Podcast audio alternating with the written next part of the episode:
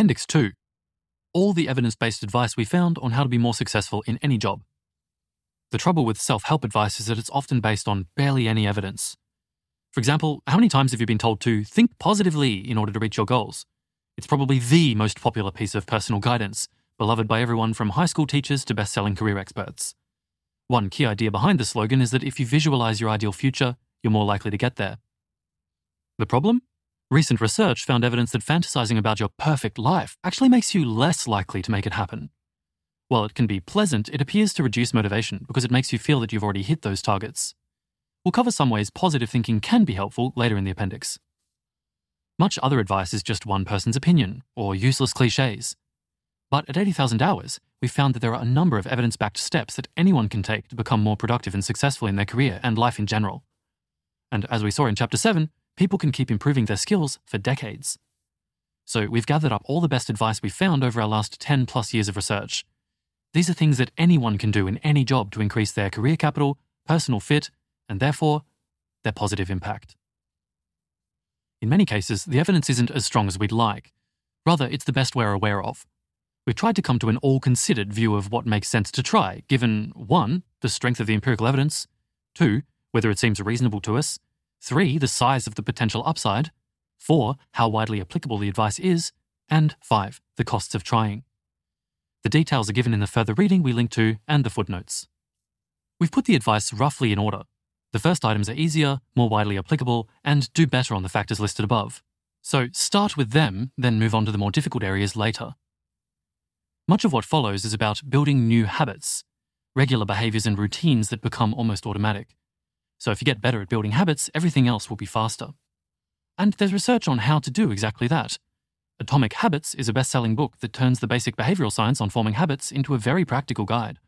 If you'd prefer a more academic vibe, take a look at B J Fogg's Tiny Habits. It takes about thirty days to ingrain a new habit. That's hard enough without starting five at once. So skim through the list below, pick one area that you think might make the most difference to your life with the least effort, and pick one habit or exercise from there to start. Typically, you might focus on an area for three to twelve months, using each month to build one habit or do one exercise. As you gain momentum, you can take on bigger challenges. Throughout this appendix, we're going to hit you with a lot of further reading and other resources. We'll include the most relevant U R Ls in the text so you can really easily access anything that catches your interest. As always, to find out more, check out the endnotes in the bibliography. one. Don't forget to take care of yourself. Before we go on to more complex advice, a reminder. Ambitious people often don't take care of themselves. This can make them burn out and ultimately be less successful. In fact, even if you only care about helping others, it's important to look after yourself. Professor Adam Grant did research that suggested that altruists who also looked out for their own interests were more productive in the long term and so ultimately did more to help. To look after yourself, the most important thing is to focus on the basics: getting enough sleep, exercising, eating well, and maintaining your closest friendships. This is common sense, and research seems to back it up. These factors can have a big impact on your day-to-day happiness, not to mention your health and energy. In fact, as we've seen, they probably matter much more than other factors people tend to focus on, like income. So if there's anything you can do to significantly improve one of these areas, it's worth taking care of it first. A lot has been written about how to improve them. Sometimes there are small technical tricks. For example, some people find they sleep far better if they wear an eye mask. But it often comes down to building better habits. For example, scheduling a weekly call with your best friend. Here are some quick tips and places to learn more. The best guide we've found on how to get better sleep is by Lynette Bye, which aims to summarize all the research. Within exercise, try to at least hit the guidelines set out by the U K's National Health Service at eighty k dot info slash N H S hyphen exercise. If you want to optimize further, I listed some of my favorite resources at eighty k dot info slash hub. Within diet, the main point of agreement is to avoid processed foods and to eat lots of plants. Beyond that, experiment with what makes you feel best. For example, I found I gained a lot of energy from having only coffee and no food in the morning, but others find the opposite. Perhaps the biggest thing you can do to maintain close friendships is to schedule regular time for them. We have more advice on this later in the article. A list of life hacks by Alex Vermeer can be found at alex vermeer dot com slash life hyphen hacking. The Huberman Lab podcast at huberman lab dot com is by a Stanford professor and tries to summarize the scientific research on topics like getting better sleep, exercise, diet, and energy management. two. If helpful, make mental health your top priority. About thirty percent of people in their twenties have some kind of mental health problem. If you're suffering from a mental health issue, be it anxiety, bipolar disorder, A D H D, depression, or something else, then it's often best to prioritize dealing with it or learning to cope better. It's one of the best investments you can ever make, both for your own sake and your ability to help others. We know many people who took the time to make mental health their top priority and who, having found treatments and techniques that worked, have gone on to perform at the highest level. Many of our staff have also made taking care of their mental health a major priority, including our C E O, who spoke about it on our podcast. If you're unsure whether you have a mental health issue, it's well worth investigating. We've also known people who have gone undiagnosed for decades and then found their life was far better after diagnosis and treatment. And don't get hung up on whether you satisfy the criteria for a formal diagnosis. Many mental health conditions appear to lie on a spectrum. For example, from good mood to normal unhappiness to depression. And the point at which a formal diagnosis is made is ultimately arbitrary. What matters is not the label that's applied, but whether you can find helpful ways to feel better. Mental health is not our area of expertise, and we can't offer medical advice. We'd recommend seeing a doctor as your first step. If you're at university, there should be free services available. This said, we've collected some of the resources we've personally found most helpful for you to explore. Probably the most evidence-based form of therapy is cognitive behavioral therapy, or C B T, and has been found to help with many different conditions. Moreover, managing your emotions is just a vital life skill for everyone, and C B T is one of the main evidence-based ways of getting better at that. On our podcast, we interviewed a C B T therapist, Tim LeBon, about what C B T involves and why it might be useful to our readers. That's at eighty k dot info slash tim-lebon. A classic book is Feeling Good by David Burns. Reading the book has even been tested in randomized controlled trials and found to reduce the symptoms of depression. Spencer Greenberg, who has also been on our podcast at eighty k dot info slash sg-podcast, developed an online C B T app that we like, uplift dot app. We've also written up a list of simple C B T-inspired questions you can ask yourself whenever something bad happens in your life, from struggling to find your keys to being in a car accident, and which will probably help you feel better and move on more quickly. eighty thousand hours dot org slash twenty eighteen slash twelve slash dealing hyphen with hyphen setbacks. See the S T O P P or STOP process for a quick C B T-based technique you can use to work with any difficult emotion. anjclearview.co.uk slash STOPP. You could also explore other therapies broadly in the C B T tradition, such as dialectical behavior therapy, acceptance and commitment therapy, behavioral activation, compassion-focused therapy, exposure therapy, and more. Some of our readers also found focusing, meditation, see below, and internal family systems therapy useful for general emotional management. Here's some additional resources by condition. The U K's National Health Service publishes useful evidence-based advice on treatments for most conditions at nhs.uk slash mental-health. That's usually a good starting point. Depression and low mood. In addition to C B T, see Siskind twenty twenty-one for a summary of treatments for depression. We'd also recommend It's Not Always Depression by Hilary Hendel. Anxiety. See Alexander twenty fifteen for a summary of treatments for anxiety, and MindEase, mind ease dot io, another app created by Spencer Greenberg. A D H D. Check out Cognitive Behavioral Therapy for Adult A D H D by Mary Solanto and Taking Charge of Adult A D H D by Barclay and Benton. Perfectionism. This seems very common among our readers and is the focus of the first part of our podcast episode with C B T therapist Tim LeBon. Imposter syndrome. This is also extremely common, which is why one of our team wrote her own guide to overcoming it.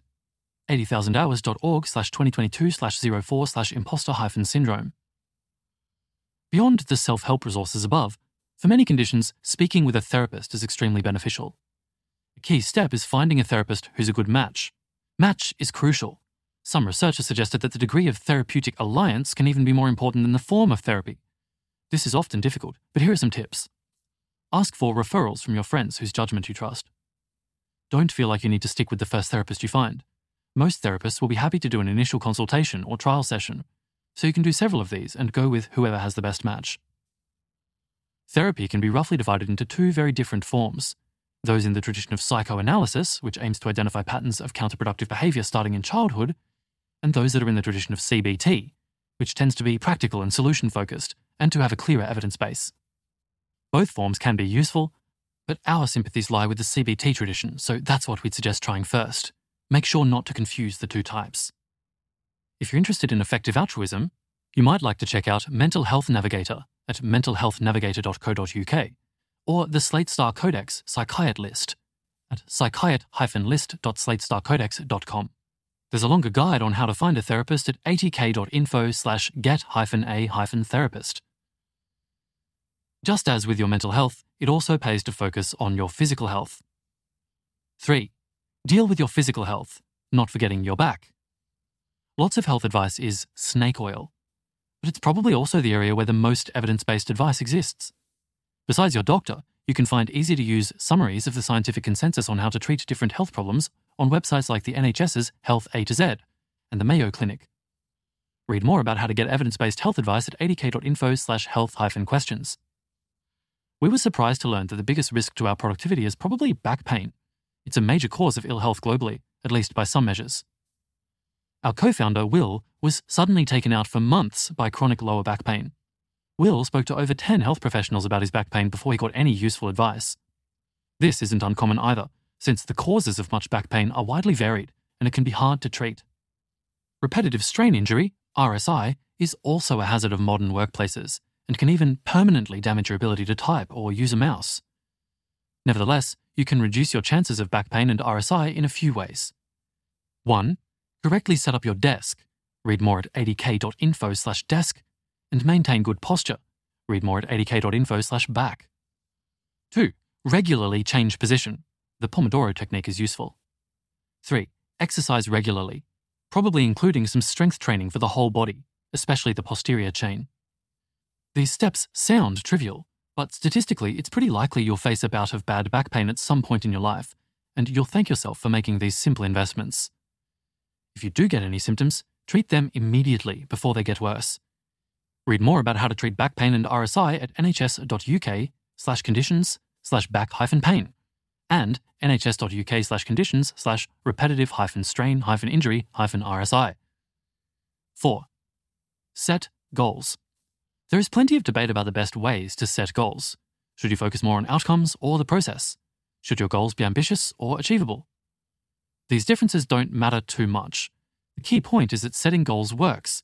People who set goals tend to achieve more. So what most matters is to get in the habit of setting goals for your personal development. Longer-term goals. One place to start is to get clearer about what an ideal life would look like to you. For example, how would your life ideally look in ten years' time? If money were no object, or you knew you couldn't fail, how would you spend your time? Don't only think about what you'd like to achieve. Many external achievements don't seem to affect happiness that much. Also think about your ideal mundane Wednesday. What exactly would you do from waking to falling asleep? In doing this, it's useful to keep in mind the ingredients that are normally most important for fulfillment. Satisfying relationships, contributing to a goal beyond yourself, craft, something you feel competent in and find engaging, where you can enter a state of flow, some fun and positive emotion, and a lack of major negatives, such as financial stress, health problems, or interpersonal conflicts. And that leads on to another useful exercise to clarify your direction. Write out your five to ten most important values for guiding your life. You can pick some from an online list, maybe james clear dot com slash core hyphen values, do a full life compass exercise, see Harris twenty fourteen for a worksheet, or use the intrinsic values test by Clearer Thinking at eighty k dot info slash I V T. Goals for the year. In addition to or instead of your longer term goals, consider setting one to two professional and one to two personal goals for the next year or quarter. I, Benjamin, like to do an annual life review. A template for doing this that many on the eighty thousand hours team have found helpful is Alex Vermeer's eight thousand seven hundred sixty hours document, no relation, at alex vermeer dot com slash eight seven six zero hours. I've also published a slightly over-the-top document I created for doing these, which you can find at eighty k dot info slash B T A R. For your career, we also made a quick tool to help you reflect on your work once a year. That's at eighty thousand hours dot org slash articles slash annual hyphen career hyphen review. Learn to prioritize. A common pattern is that often most of the results come from the top couple of priorities. This is sometimes called the eighty twenty principle, because about eighty percent of the results come from twenty percent of your activities. This most likely applies to your goals, so it's vital to put them in order of priority and to focus all your attention on those at the top. But life constantly throws more options at you, so this is an ongoing practice. One exercise to help you do this is to make a list of your goals, pick the top couple, and then put everything below that on a do not do list. Read more at james clear dot com slash buffett hyphen focus. If you want to think more about prioritization, By twenty twenty explains five different prioritization frameworks. It's normal to always feel like you're not doing enough, but if you've prioritized and focus on your top priorities, then you'll know you're doing the best you can. Now, once you've set some goals, how can you actually achieve them? five. Try out this list of ways to become more productive. You can find lots of articles about which skills are most in demand by employers. Is it marketing, programming, or data science? But what people don't talk about so often are the skills that are useful in all jobs that make you more effective at everything. We've already covered several examples: how to build habits, prioritizing, and taking care of yourself. Here we'll cover another: building the habits of personal productivity. Here's an example: implementation intentions. Rather than saying, "I will exercise every day," define a specific trigger, such as, "When I get home from work, the first thing I'll do is put on my trainers and go for a run." This surprisingly simple technique has been found in a large meta-analysis to make people much more likely to achieve their goals, in many cases about twice as likely, effect size of zero point six five. This section will also help you implement the rest of the advice in this appendix. Want to socialize more? Use a commitment device. Want to be more focused when you study? Batch your time. Want to take up gratitude journaling? Add it to your daily review. What follows is a list of productivity techniques that have seemed most useful to the people we've worked with. This section is not particularly evidence-based, but we think that's okay, because you can quickly try the techniques yourself and see if you get more done. Work through them one at a time for about a week each. Then spend several weeks on the ones that work for you until you've built the new habits. Sticking to your goals. If you're having trouble getting going, start here. one. Use implementation intentions, as we covered above. two. You can make implementation intentions even more effective by one. Imagining you failed to achieve the goal, two. Working out why you failed, then three. Modifying your plan until you're confident you'll succeed. In this case, it's negative thinking that's most effective. You can read more in Rethinking Positive Thinking by Professor Gabrielle Oettingen. three. We know lots of people who swear by commitment devices like BeMinder, BeMinder dot com, and Stick, S T I C K dot com. To go more in-depth on how to become more motivated, check out The Motivation Hacker, a short popular summary of the research by Nick Winter, and The Procrastination Equation by Professor Piers Steele. Productivity processes. one. Set up a system to track your tasks, especially small tasks, like a simplified version of the Getting Things Done system at hamburg dot n o slash g t d. Most people find the full system over the top, so you might want to first try something like Daniel Kestenholzer's Minimalist Productivity System at eighty k dot info slash m p s. This helps you avoid forgetting things and provides some peace of mind. Todoist, Todoist dot com, is a popular tool for managing tasks. Some people in the eighty thousand hours team swear by Asana, asana dot com. two. Do a five-minute review at the end of each day. You can put all kinds of other useful habits into this review, such as gratitude journaling, tracking your happiness, and thinking about what you learned each day. You can also use it to set your top priority for the next day. Many people find it useful to focus on this first thing, a technique that's been called eating a frog. three. Each week, take an hour to review your key goals and plan out the rest of the week, and the same monthly and annually. There's an example at eighty k dot info slash week. four. Share your to-do list. At the start of each day, try sending your to-do list to a friend or colleague. We find that just telling someone else is enough to give some motivation, even if there's no formal accountability. five. Batch your time. For example, try to have all your meetings in one or two days, then block out solid stretches of time for focused work, and clear your inbox once a week. Paul Graham discusses this in his essay, Maker's Schedule, Manager's Schedule, paul graham dot com slash makers schedule dot h t m l. This approach reduces the costs of task switching and attention residue. More detail on this can be found in our podcast episode with Cal Newport at eighty k dot info slash cal hyphen newport, or in his book Deep Work. Also, consider defining a fixed number of hours for work. For example, have a hard limit of stopping work by six p m. Many people have found this makes them more productive during their work hours, while also reducing the chance of burning out and neglecting their social life.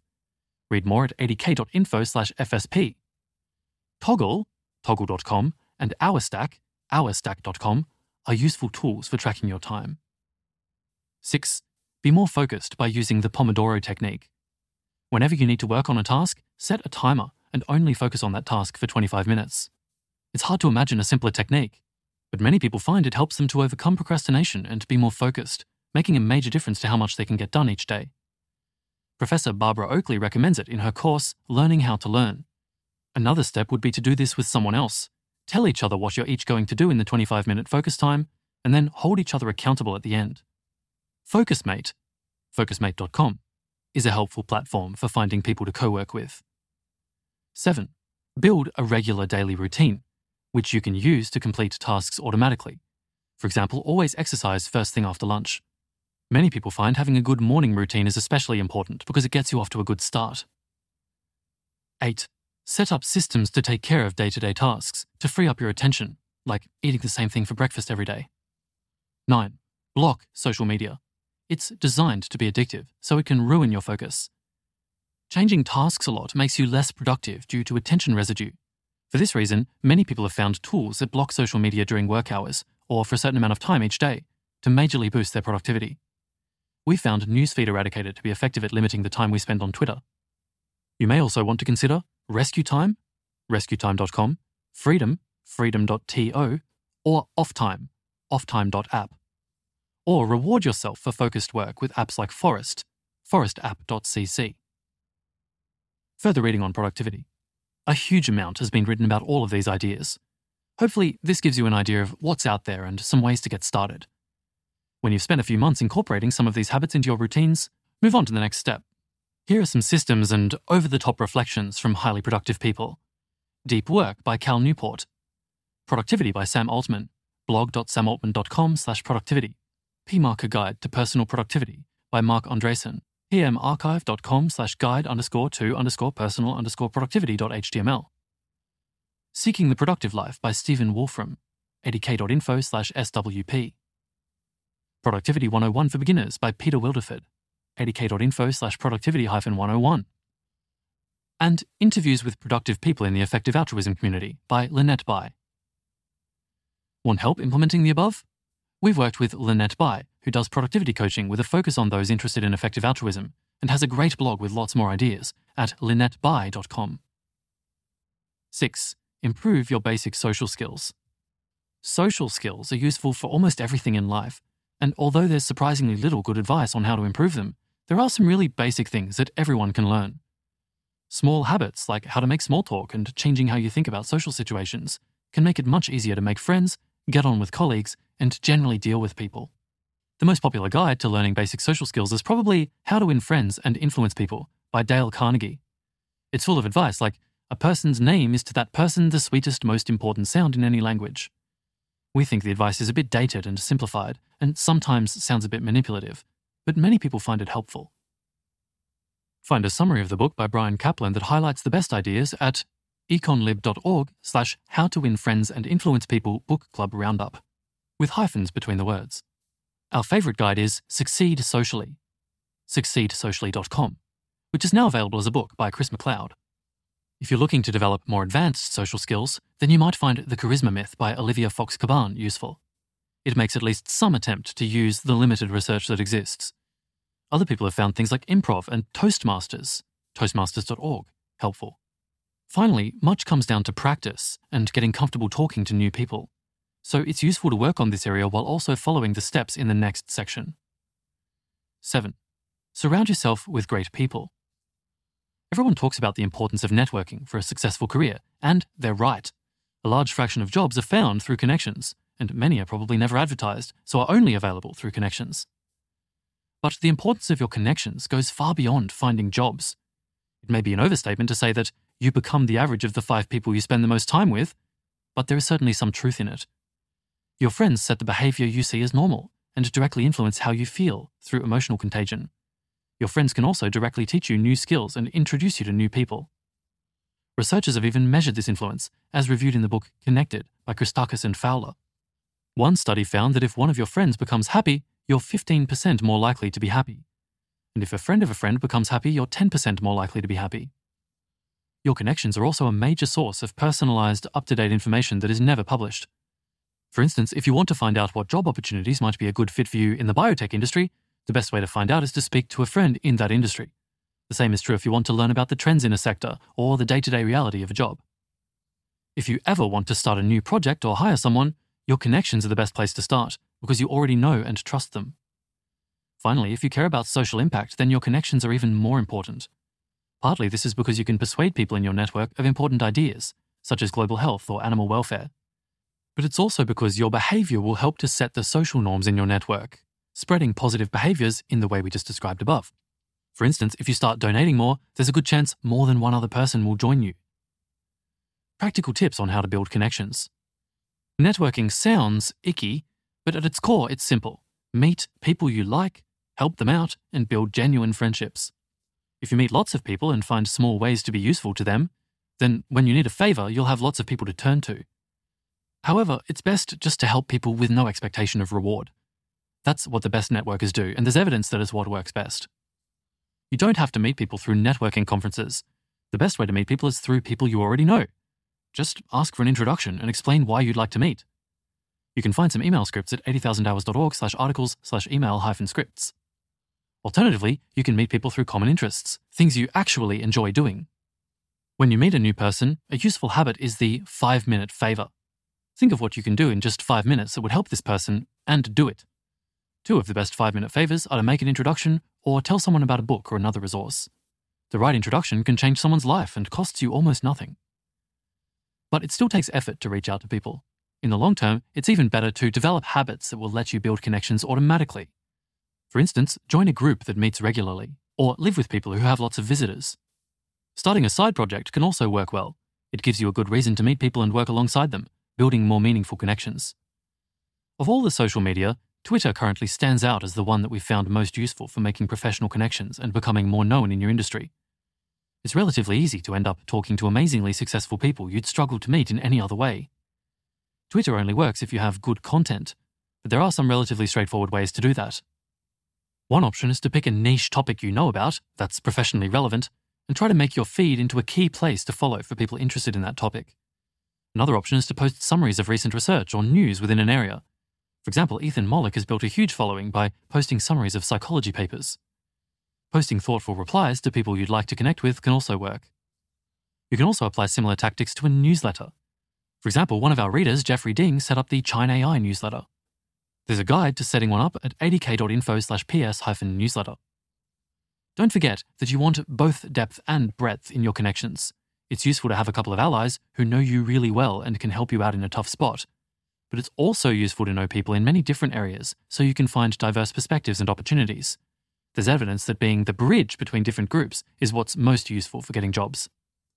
Draw up a list of your five most important allies, then make sure to stay in touch with them regularly.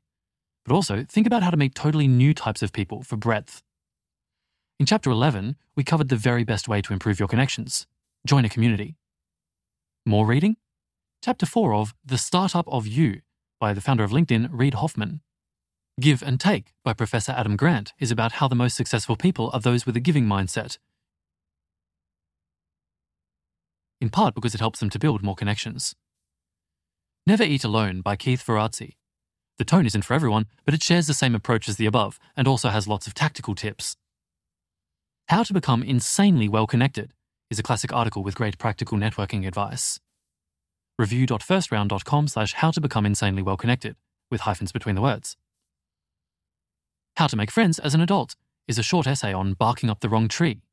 barca desuyo dot com slash twenty seventeen slash zero two slash how to make friends as an adult, with hyphens between the words. Consider changing where you live. Should you move to the hub of your industry? Another way to greatly improve your connections is to change cities. Despite the rise of remote working, it's still true that industries still cluster in certain areas. Go to Silicon Valley for technology, L A for entertainment, New York for advertising or fashion or finance, Boston or Cambridge, U K for science, London for finance, and so on. In these clusters, it's much easier to build deeper professional connections, meet new people serendipitously, and find more jobs.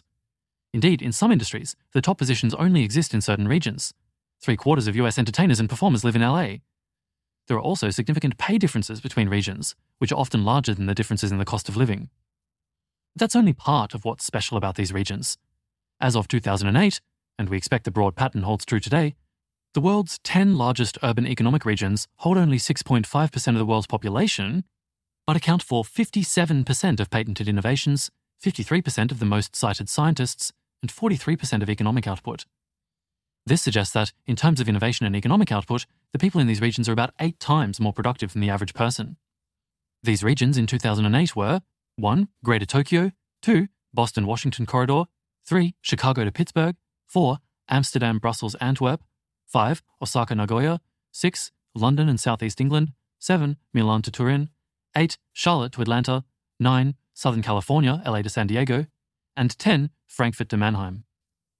Silicon Valley, Paris, Berlin, and Denver-Boulder also deserve a mention as having some of the highest rates of innovation per person. It's unclear exactly why these areas are so productive, but at least part of it seems to be that innovation comes from being in close communication with other innovators. Culture and social norms might be important too. If that's true, then it suggests you'll be more likely to make a breakthrough if you move to these regions.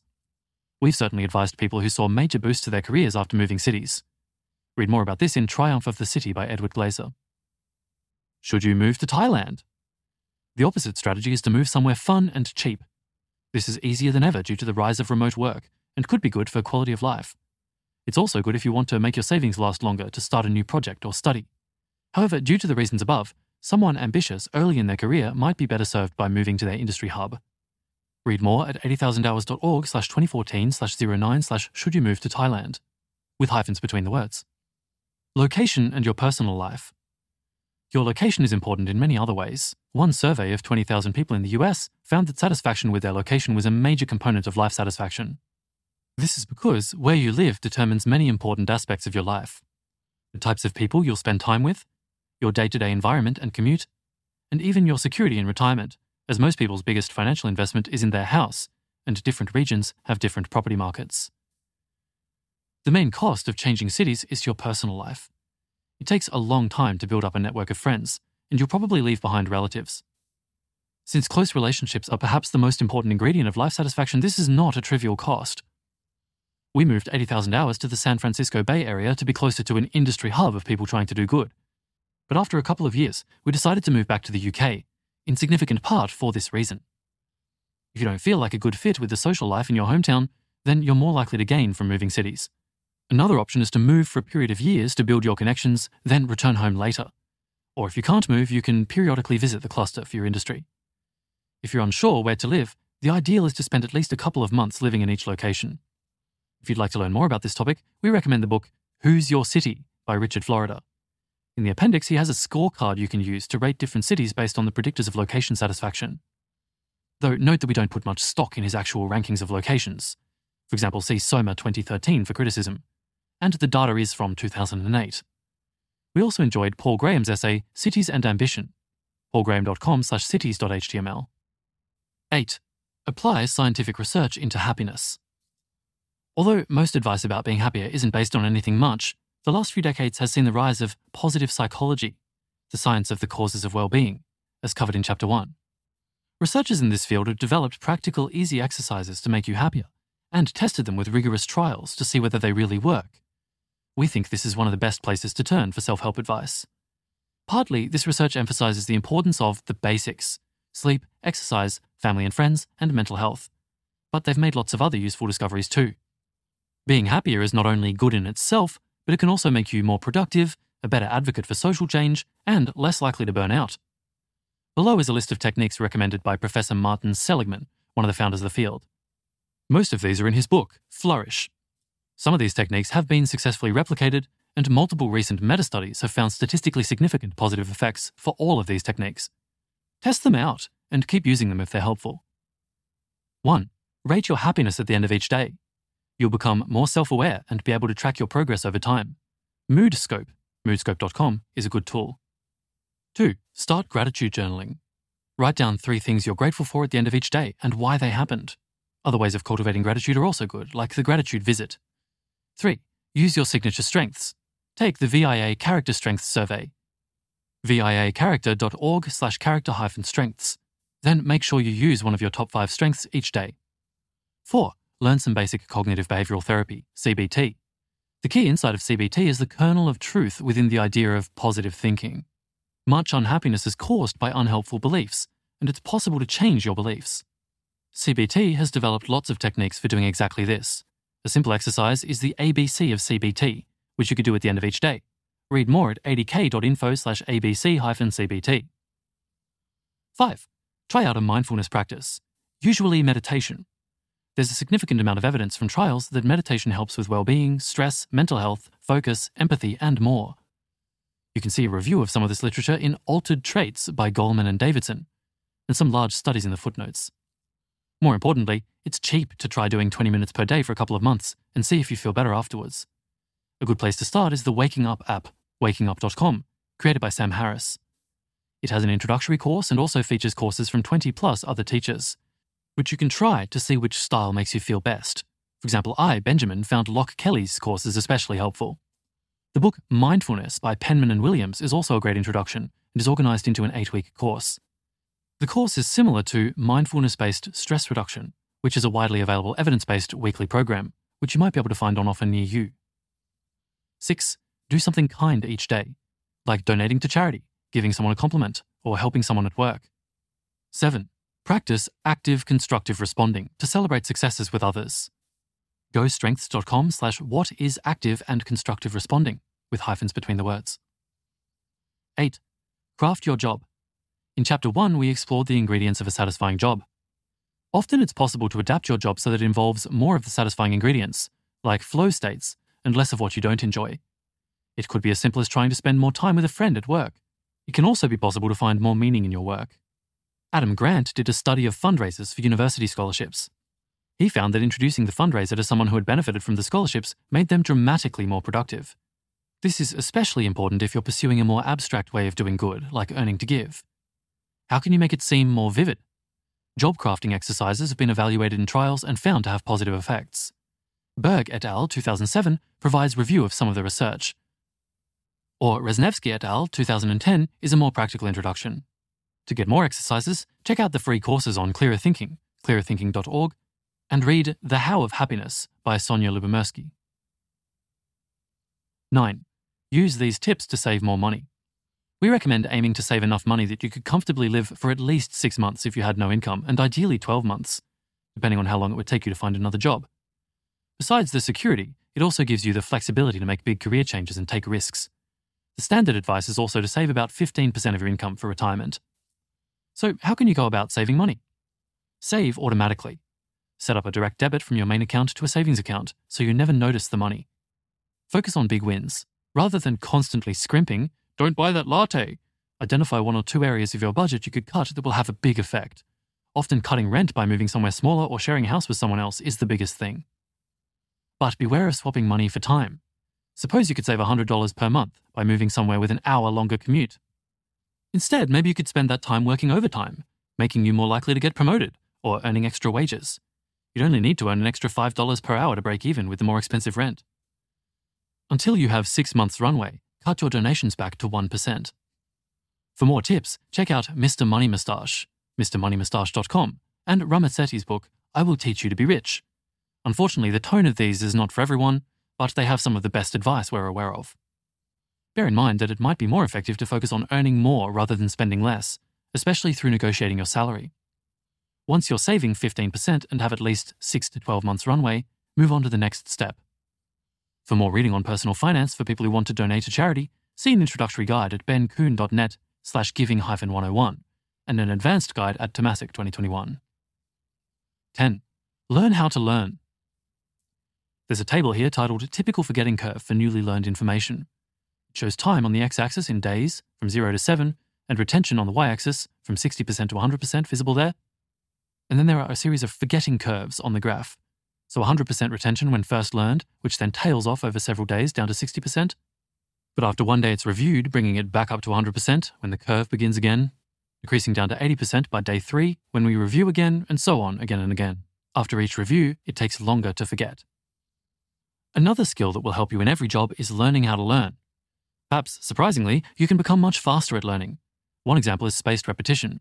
If you're trying to memorize something, like a word in a foreign language, research shows that there's an optimal frequency to review the word. If you use this frequency, you'll be able to memorize it much faster. There are now tools that will do this for you, like Anki for making your own flashcards. Anki S R S dot net. Take a look at an essay on using Anki at augmenting cognition dot com slash l t m dot h t m l. There are lots more techniques. Our top recommendation in this area is the Learning How to Learn course on Coursera by Professor Barbara Oakley, which is now the most viewed online course of all time.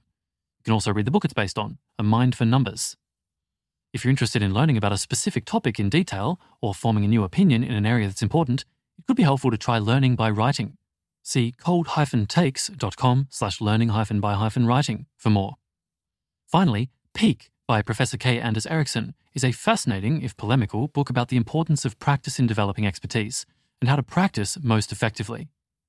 In brief, you need to have specific goals for your practice focused on improving your weaknesses, rapid feedback on how well you're performing, intense focus on the task, and a good coach or teacher.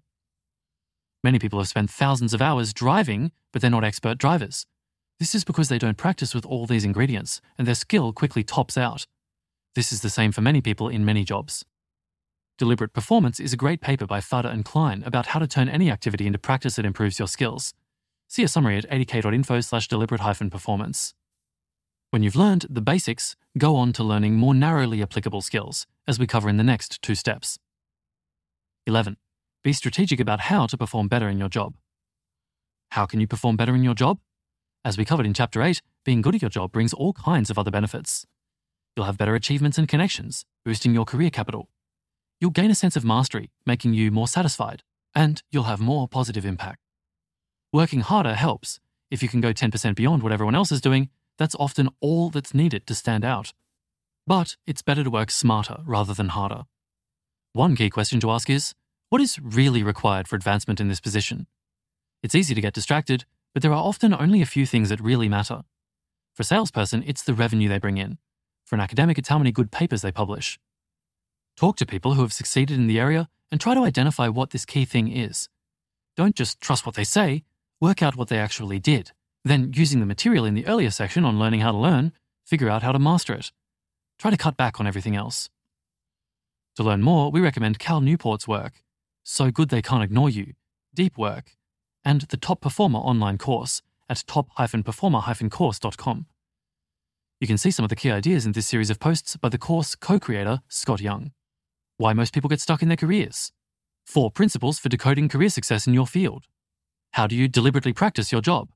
All three of those are posts on scott h young dot com. twelve. Use research into decision-making to think better. Another example of a skill that's useful in every job, but often not explicitly taught, is clear thinking. Research suggests that intelligence and rationality are distinct. Perhaps that's why smart people make so many dumb decisions. But fortunately, rationality is easier to train. Clear thinking is also especially important if you want to make the world a better place. As we show in the rest of this guide, having a big social impact requires making lots of tough decisions and overcoming our natural biases. And it means doing that in areas where there are no clear answers, and our judgment is all we have to rely on. So, how can you become more rational? Broadly, it's about having the right mindset, building the right habits of thinking, and practice. We think some of the best research about learning to think better is Philip Tetlock's research on forecasting. He had people make predictions about difficult-to-predict things, like who would win the next election or whether Russia would declare war on Ukraine, and measured who performed best. He then identified the traits of the best forecasters and used this to develop a forecasting training program. Finally, he tested that program and found some good evidence that it really does help people make better predictions. Drawing from this research, we wrote an article about how to improve your judgment, which summarizes the mindset and techniques of good forecasters. It also explains how you can test your skills by doing calibration training or through making your own forecasts. You can find the article at eighty k dot info slash good hyphen judgment. What else can help with learning to think better more broadly? On developing the right mindset, we'd recommend the book Scout Mindset by Julia Galef, who we also interviewed on our podcast. Listen at eighty k dot info slash julia hyphen galef. Partly, it involves building up better habits of thinking. Decades of research have shown that we often make bad decisions due to cognitive biases. See Appendix three. Being aware of these biases is unfortunately not enough to overcome them, but it can motivate us to improve our thinking.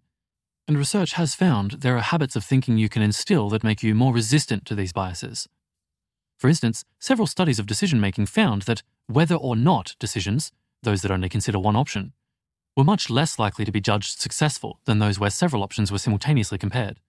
This suggests it may be helpful to develop a simple habit of always considering at least three options when you make decisions. This and much more advice is covered in Decisive by Chip and Dan Heath. We also incorporate some of these techniques into our career decision process, which you can find in Appendix four.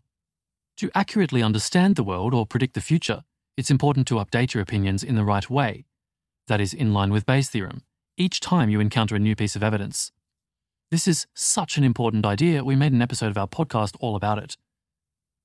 eighty thousand hours dot org slash podcast slash episodes slash Spencer Greenberg Bayesian updating, with hyphens between the words.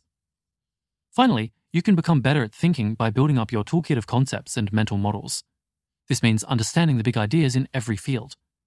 Former eighty thousand hours staff member Peter McIntyre created a list of fifty-two key concepts, which you can sign up to learn over a year via a weekly email at conceptually dot org. It's particularly important to understand basic statistics and decision analysis. A great book about taking a rational approach to messy problems is How to Measure Anything by Douglas Hubbard. If you want to go into even more depth on improving your thinking, check out our notes on good judgment and how to develop it at eighty k dot info slash good hyphen judgment, as well as the free courses on clearer thinking, clearer thinking dot org. thirteen. Consider teaching yourself these useful work skills. Having set up the basics, learned the skills that make you more effective at everything, and thought about how to best perform in your job, it's time to turn your attention to classic work skills, like management and marketing. The best way to improve these skills is to apply them in the course of your job, while getting feedback from someone more experienced. So rather than self-study, try to incorporate new skills into your day-to-day work, or start a side project. For instance, if you want to learn web design, then volunteer to design a page for a group you're involved with. Doing projects is also much more motivating than trying to learn in the abstract. And don't forget to apply all the advice in the earlier section on how to learn. However, self-study is also easier than ever before, thanks to the huge growth in cheap online courses, like Udacity, udacity dot com, Coursera, coursera dot org, and edX, edx dot org. Which skills are best to learn? We did an analysis of which transferable work skills are most useful in the most desirable jobs, finding broadly that the best are one. Analysis, including decision-making, critical thinking, and problem-solving. two. Learning, new skills and information. three. Social skills, including spoken communication, active listening, social perceptiveness, and persuasion. And four. Management, including time management, monitoring performance, monitoring personnel, and coordinating people. We could broadly classify these as leadership skills, and as we saw earlier, they still look to be among the most valuable skills in the age of G P T. We've covered many ways to improve these skills already in the sections above on good thinking, learning how to learn, and improving your social skills. The problem with leadership skills is that, while you can make some improvements, after learning the basics, your rate of improvement tends to slow up quite a bit. Consider the contrast with computer programming. You can go from having zero knowledge to having useful abilities in a year or two of practice, and advanced expertise beyond that. So, what to do? Our suggestion is to take any concrete ways you can see to noticeably improve the leadership skills listed, and then focus on concretely useful but faster to learn skills after that, such as technical and quantitative skills, or other specialist skills that seem especially useful to your career plans. You also need to consider your personal fit. Some skills will be faster for you to learn than others, and this will make your efforts more effective. And you need to consider which skills will be most useful in the options you want to take in the future. In other words, you want to look for the skills that have the best combination of one. Future value to your career, and two. Being quick for you to learn. Here are some lists of skills to consider learning. You could pick one and make it your focus for three months, and perhaps longer if you decide to specialize in it. We list some valuable transferable work skills and resources for learning more in Chapter seven, including machine learning, software design, data science, information security, applied statistics, management, marketing, sales, and knowledge of China and other emerging economies. In the section on graduate studies, we also argue for the value of knowledge of machine learning and economics, as well as other applied quantitative subjects like computer science, physics, and statistics. Subfields of biology relevant to pandemic prevention, like synthetic biology, mathematical biology, virology, immunology, pharmacology, or vaccinology, security studies, international relations, public policy, and law.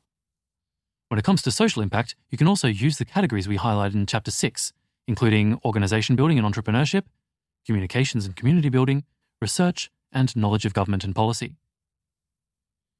Which combinations of skills are best? Consider whether to focus on one main skill or explore lots of skills. In some areas, success is more a matter of being exceptional at one thing. For example, academic career progression mainly depends on the quality of your publications. In that case, just focus on getting good at that one thing. Having one impressive achievement is also usually more useful for opening doors than several good but more ordinary achievements. However, in other areas, it's useful to have an unusual combination of skills and become the best person within that niche. For instance, the creator of Dilbert, Scott Adams, attributed his success to being fairly good at telling jokes, drawing cartoons, and knowing about the business world. There are many people better than him on each dimension, but put all three together and he was one of the best in the world. That said, not all combinations of skills are valuable. We can't give hard and fast advice about which combinations are best, or whether to focus on a single skill or a portfolio. However, one combination that does seem valuable is the combination of quantitative and social skills. As technology improves, there's more and more demand for people who can work at the intersection of people and technology. And because people usually specialize in one or the other, there's a shortage of people who are good at both. fourteen. Take these steps to master a field and make creative contributions. After you've taken the low-hanging fruit from the steps above and explored different areas, one end game to consider is becoming a leader in a valuable skill set or global problem.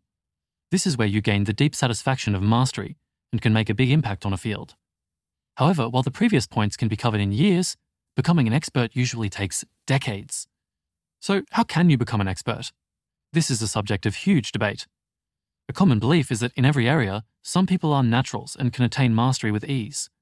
The most famous researcher in the study of expert performance, Kay Anders Ericsson, however, mostly debunked this idea, as we covered in Chapter seven on Career Capital. However, there is still debate about whether practice is the main thing you need or whether talent is also important. Given that there's not yet a consensus, we think the most reasonable position is to assume that both matter.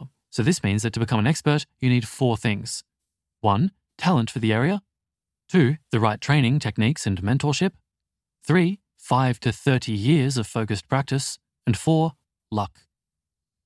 How much practice is required depends on the area. There's evidence that it's most important in well-established, predictable domains like running. In newer, more fluid areas, you can get to the forefront faster. So how should you choose where to focus? First, if you're going to put in maybe decades of work, you'll want to pick an area or skill that's valuable. Second, you'll want to choose an area where you have a reasonable shot at attaining expertise.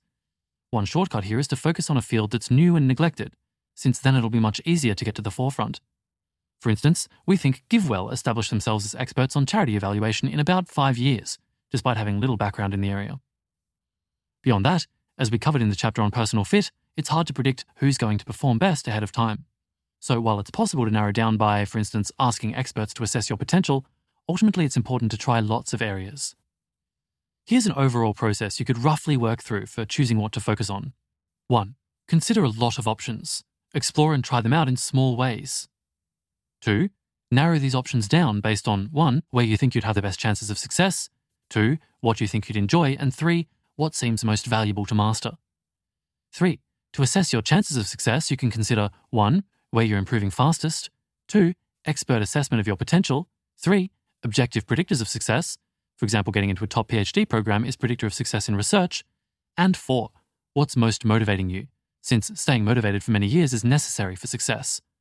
Apply the material on making better predictions that we covered above. four. Consider committing for a couple of years and then reassess. Use this as an opportunity to apply the research about how to learn effectively that we covered above. five. If that goes well, consider making a bigger commitment to the skill or area. Be prepared for years of hard work, but bear in mind that your interest in the area will probably grow as you gain mastery, and you start to use your skills to help others. To learn more about how to develop expertise, we'd recommend Peak by Kay Anders Ericsson, though bear in mind he's the strongest supporter of practice over talent. We'd also recommend Grit by Angela Duckworth, which is about how to develop your passion and perseverance. Another key way experts contribute is by coming up with new solutions that no one has thought about before. Unfortunately, we're not aware of much good advice on how to be more innovative, but one recommendation is Originals by Professor Adam Grant. Once you become an expert, what then?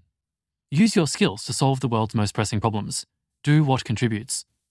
You can learn more about what each problem most needs in our problem profiles. See Appendix nine for summaries. fifteen. Work on becoming a better person. Ultimately, everything above isn't worth much if you don't use it for good ends. By becoming a better person, we mean coming to understand your own values, living your life in line with those values, and having a life of purpose.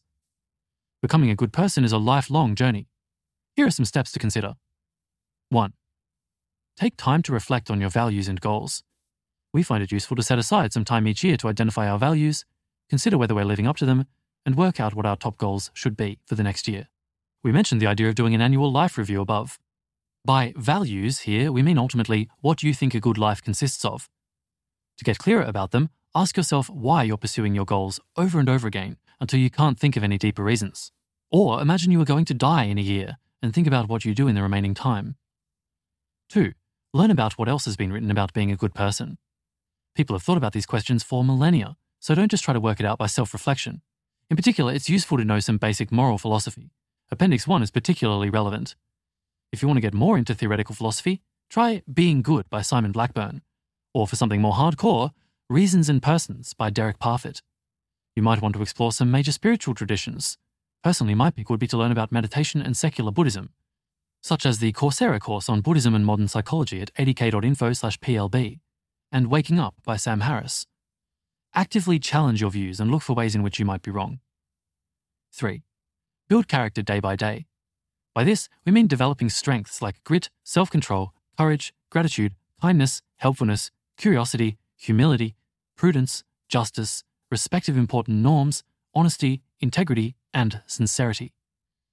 These strengths are vital to having a fulfilling, successful life as well as helping others. Moreover, weakness in character can easily flip your impact from positive to negative, whether you succumb to temptation to do something unethical to preserve your position, damage the reputation of your field, or make it harder to work together. This is why we see them as an important part of your career capital. Listen to our podcast with Tim LeBon at eighty k dot info slash Tim dash LeBon for more on why character matters and how to build it. Also, see my thread on the importance of character to the project of effective altruism, eighty k dot info slash B T C H A R, and see David Brooks's book, The Road to Character.